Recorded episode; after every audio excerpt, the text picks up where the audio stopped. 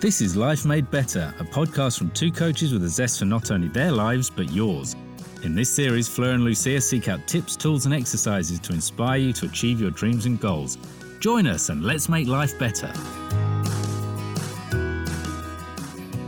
Welcome back to Life Made Better, the podcast where we interview interesting people that not only inspire us, but so that we can find out how they made their life better and how we can learn from their story and their challenges. So today we are very happy to be interviewing Rachel Faster. I had the pleasure of getting to know Rachel through a very close friend. Rachel is a writer and creator of Girl in Limbo, which focuses on parenting, health, and travel. Rachel says, let's try and understand what's going on so we can stay sane and avoid a midlife meltdown. It's not just the menopause. Her blog looks at yoga, meditation, healthy eating, menopause, and general self care, looking after the mind, the body, and the soul. So, thank you for coming today, Rachel. Thank you for having me. And I know you prefer writing and not speaking, but I know that you're going to give us some wisdom today. So tell our audience a little bit more about yourself. Um, so I'm a writer, blogger, journalist, um, focusing on women's health, parenting, and um, midlife subjects such as uh, the menopause. And uh, I try and kind of help women understand their journey and come up with solutions to some of the uh, topics that come up and the struggles that come up during midlife. One of the big ones at the moment is is the menopause. Yeah, I'm quite passionate about it. I think that you know, obviously, nearly every woman will go through it at some stage somewhere most likely between the ages of, of 40 or 45 I'm 53, and that's you know all women, and the menopause can last for some years, and women, all women react quite differently to to the menopause experience. So I feel really strongly that we need to educate each other. And your sense of humor comes through so much knowing you on your on your blogs do not want to take things too seriously but like you said the menopause really can have a huge effect on all of us. Yeah. And I think it affects uh, the people we live with or the people around us, the people we love, you know, our, our, you know, if you've got husbands, kids, parents, partners, you know, it affects it, it affects everyone. So the more we are educated on it, the the better, I think. Mm. And I think that's something like, to be honest, I don't think we hear a lot about. I remember, I think it, it must have been around this time last year that Davina McCall did that program that I was on TV, and that caused quite a stir. Like all of a sudden, menopause was part of the agenda, and she was like, you know, also very vulnerable, talking about it, addressing all the things, all the elephants in the room, and I think that helped shining a light on that time. Certainly, as a result of that, all of a sudden, I'm seeing more posts or more communication being made about the fact how menopause affects working women and, you know, how you can actually support women in your business that are going through that time and how to better understand what happens. So I guess I've got a two part question for you that will be quite interesting to hear you know any highlights or any key nuggets of information that you've learned throughout dedicating your time to this subject. Like is there anything that you would like to say? It's like you know being a writer give us a headline. How to avoid a midlife crisis um, i think a lot of women you know before used to feel quite alone with their midlife experience, I think, you know, our parents' generation didn't really talk about it. It was all pushed under the carpet and just get on with it. Um, and I think um, what's really great is that now there is this conversation around uh, women's health in, in, in the midlife, um, not just with with menopause, but it could be all kinds of midlife experiences. And I think that, you know, people like women like Davina McCall have really sort of trailblazed and led the way on this. And the more that we discuss and talk about it and get it out in the open, then then the better, really, because then the next generation will be even more prepared. I think studies have come out that say over half of all women feel they don't know enough about the menopause and they don't know exactly what they don't know what to expect and what's ahead of them, which is really shocking when you think about the fact that all women will go through this at some point, some earlier than others, some will experience all the symptoms, some some lucky ones won't have many symptoms, but I, am pretty sure that most people will experience some of some of them. And so um, I think you know just just the more that we that we um, understand and are educated about the midlife and the menopause the better. I mean, I think in pre- previous generations, by the age of sort of 40, 45, you, it was very different in our parents' time. Our kids would have probably, um, you know, they said life starts starts at 40 because the kids. The kids would have left home already. They now nowadays you're you've got you might have young kids in your mid 40s when you start getting symptoms. You might have teenagers you might be caring for elderly parents as well you might have you know you you're, you're working you've got a demanding job you've got husbands you know partners. It's it's everything that kind of comes at you in the midlife and i think this generation are experiencing it all. The, the our, our parents it was slightly different they'd be at a slightly different stage of life as well. So they weren't trying to look after everybody else whilst going through the menopause. Or or it was just you know it's not seen as as attractive or sexy so it's just like pushed under the carpet I mean, we could get all feminist about it and say if men were going through this, it would be a very different experience. Uh, at, the mo- at the moment, I think women are struggling because they have these symptoms and they're not sure what the solutions are as well. You know, there's a big shortage. It's been in the press lately um, about the shortage of HRT. You know, which is which is you know real real huge struggle for a, for a lot of women. They just can't access you know the treatments that they that they need.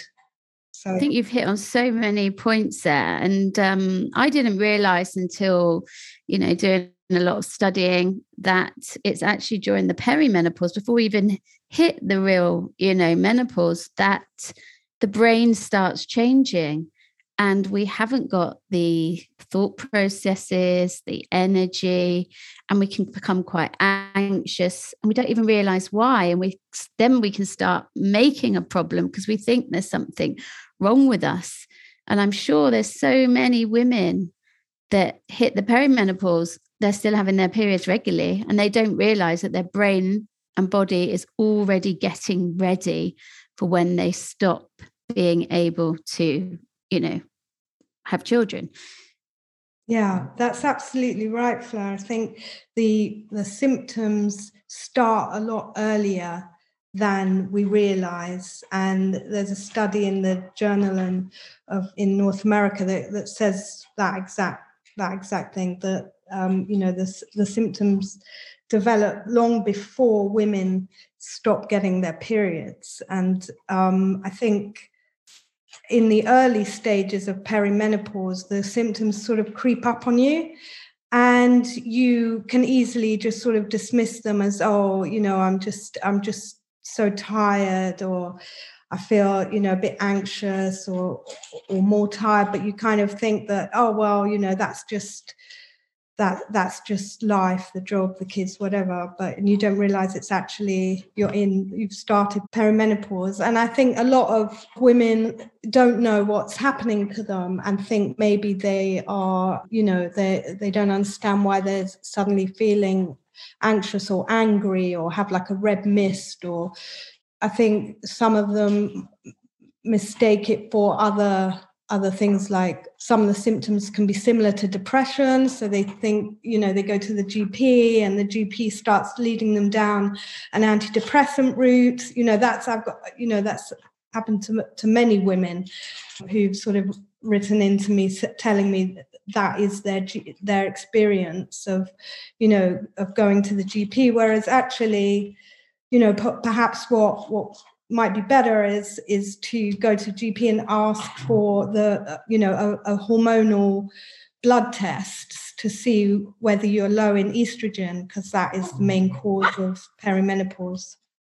But I, I went to the doctor and I had my bloods test and I wasn't low in estrogen. And I do all, you know, I'm such an advocate for health. I exercise, I meditate, I sleep, I eat well, I don't drink anymore. And I was getting more and more tired and I just couldn't work it out. And it wasn't until I started on the estrogen gel that I realized. And then my sleep got deeper I could go through the day with so much more energy. So obviously, my body was going into perimenopause, and I had no idea. So that I think you've got such an important message there to women that just even if your blood tests tell you that you are not low on estrogen because the bloods are not always as accurate as they should be, if you've got the symptoms, it isn't a bad thing. And they're saying to start, aren't they, the gels and stuff before you even hit menopause? Yes. Yeah, I mean, I think there's been a lot in the press, a lot of misunderstanding about um, estrogen gels and HRT. And I think every every woman sort of almost has to become her own kind of advocate, really, and and and find what what works for her because everybody's going to experience the menopause and midlife in such a different way.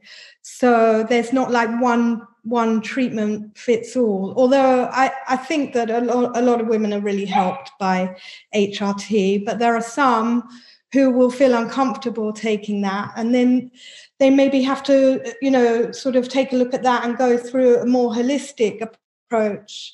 But i think it's a multi pronged attack anyway, even if you are fortunate enough to be able to take HRT and it works for you, I think you still need to look at exercise and yoga and meditation and nutrients and supplements and all of your sleep and your alcohol in, intake, your coffee intake, all of those things, I think will play a part in helping you through midlife and menopause. Mm.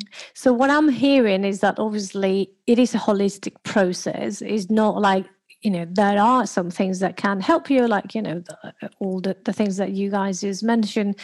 But I think it's important to kind of flag that it seems to be it's a holistic approach to lifestyle and it is a change.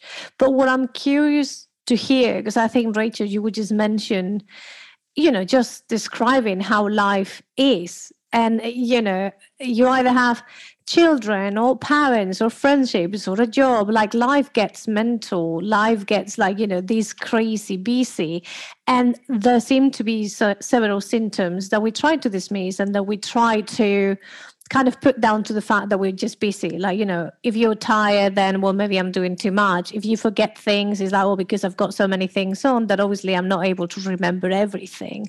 So I'm curious to hear at what point, and maybe based on experience, how can you distinguish from these things or these symptoms being an aftermath of a busy life to them being actually symptoms of you either being in the menopause or starting the perimenopause how can you recognize that this tiredness this forgetfulness all these are actually something different than?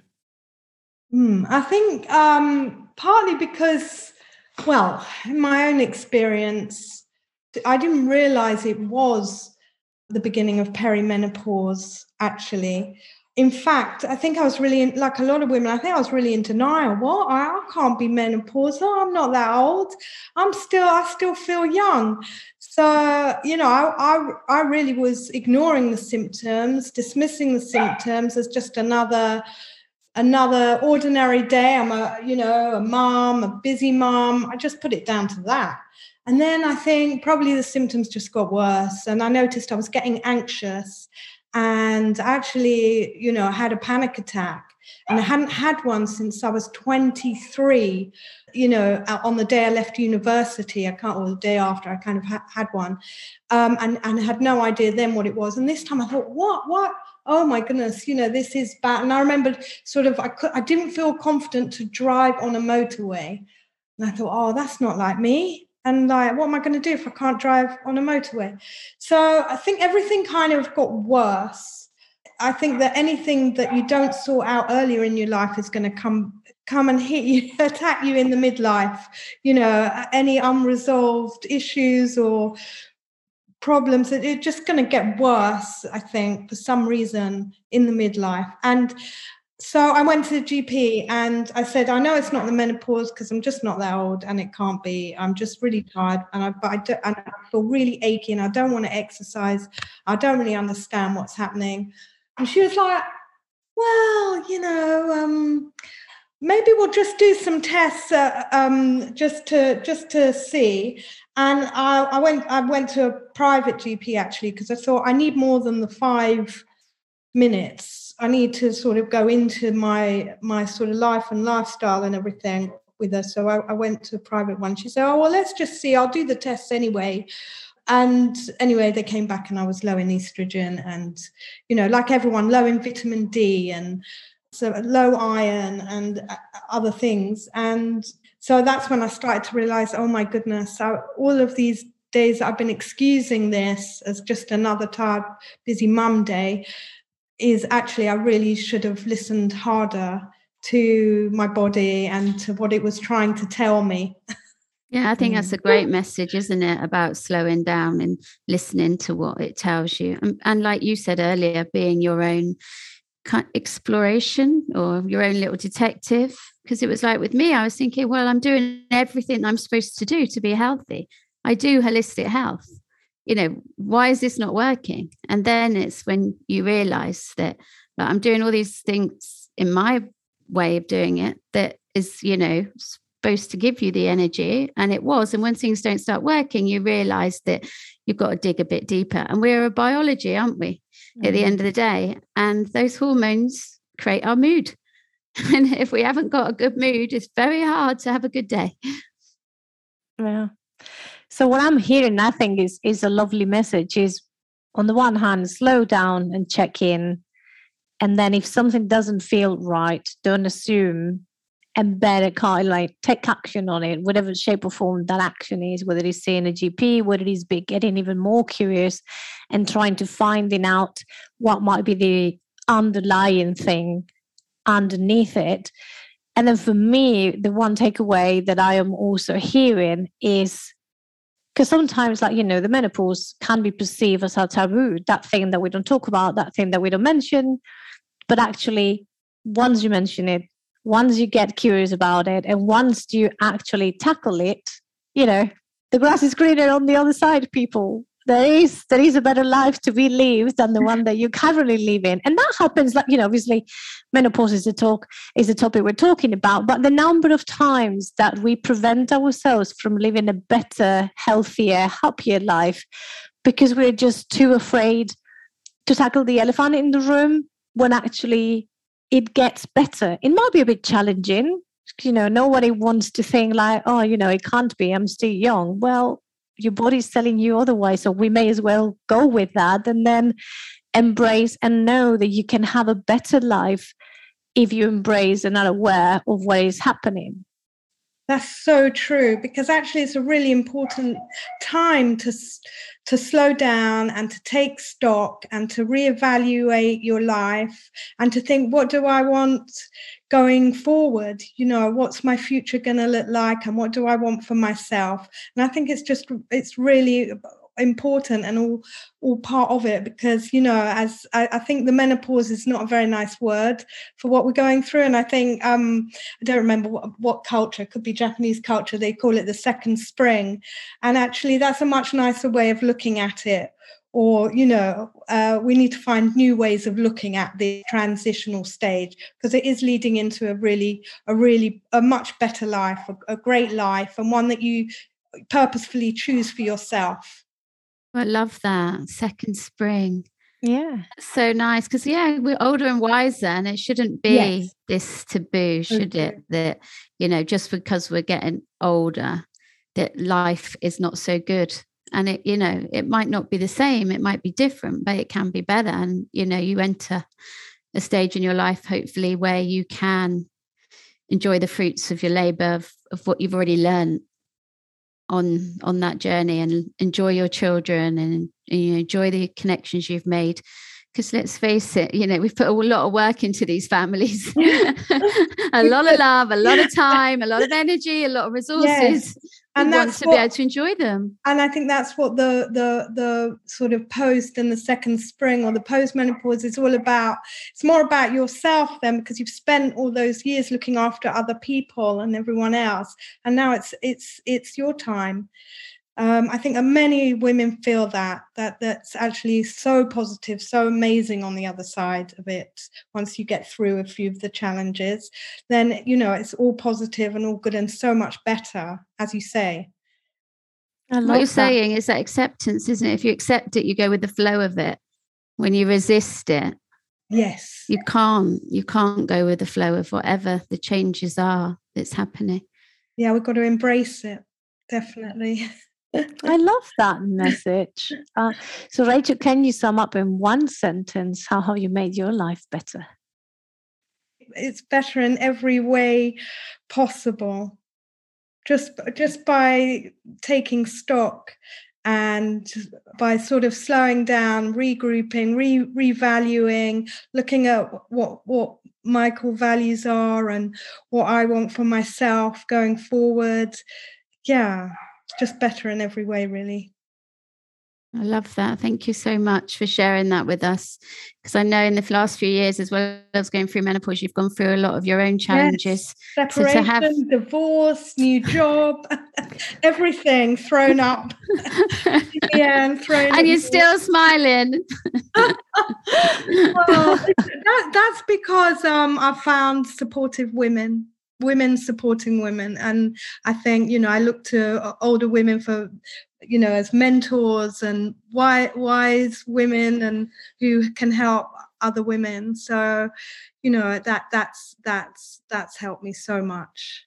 Oh I love that, Rachel. And I know that just by listening to this episode and kind of hearing that and knowing, like, you know, they do say just tackle one major change at a time. You just went and did it all. but I know that there's there's a strength there and there will be plenty of people that will love to connect with you and hear and also be inspired. So where can these people find you? We'll obviously put links in, in the episode notes, but if you can let us know where they can find you. Oh, well, I've got a blog, girlinlimbo.com, so they can find me on Instagram, Twitter, and on my blog, girlinlimbo.com. Beautiful. We'll put that there. And there's some great articles there. So please do go there, audience. There really is some. And Rachel does write with such humour and knowledge. So that combination is great. Thanks so much. I've enjoyed talking to you. thanks. Thanks, Rachel. So, thanks to our audience for joining us one more week. Thanks for showing us your love and appreciation. And please share the episode with anyone you think will benefit from it. That's how we get more um, subscriptions. That's how we get more airtime. So please like, leave a comment, and subscribe. And we look forward to seeing you next week. And in the meantime, Stay well, stay safe, and stay inspired. Much love.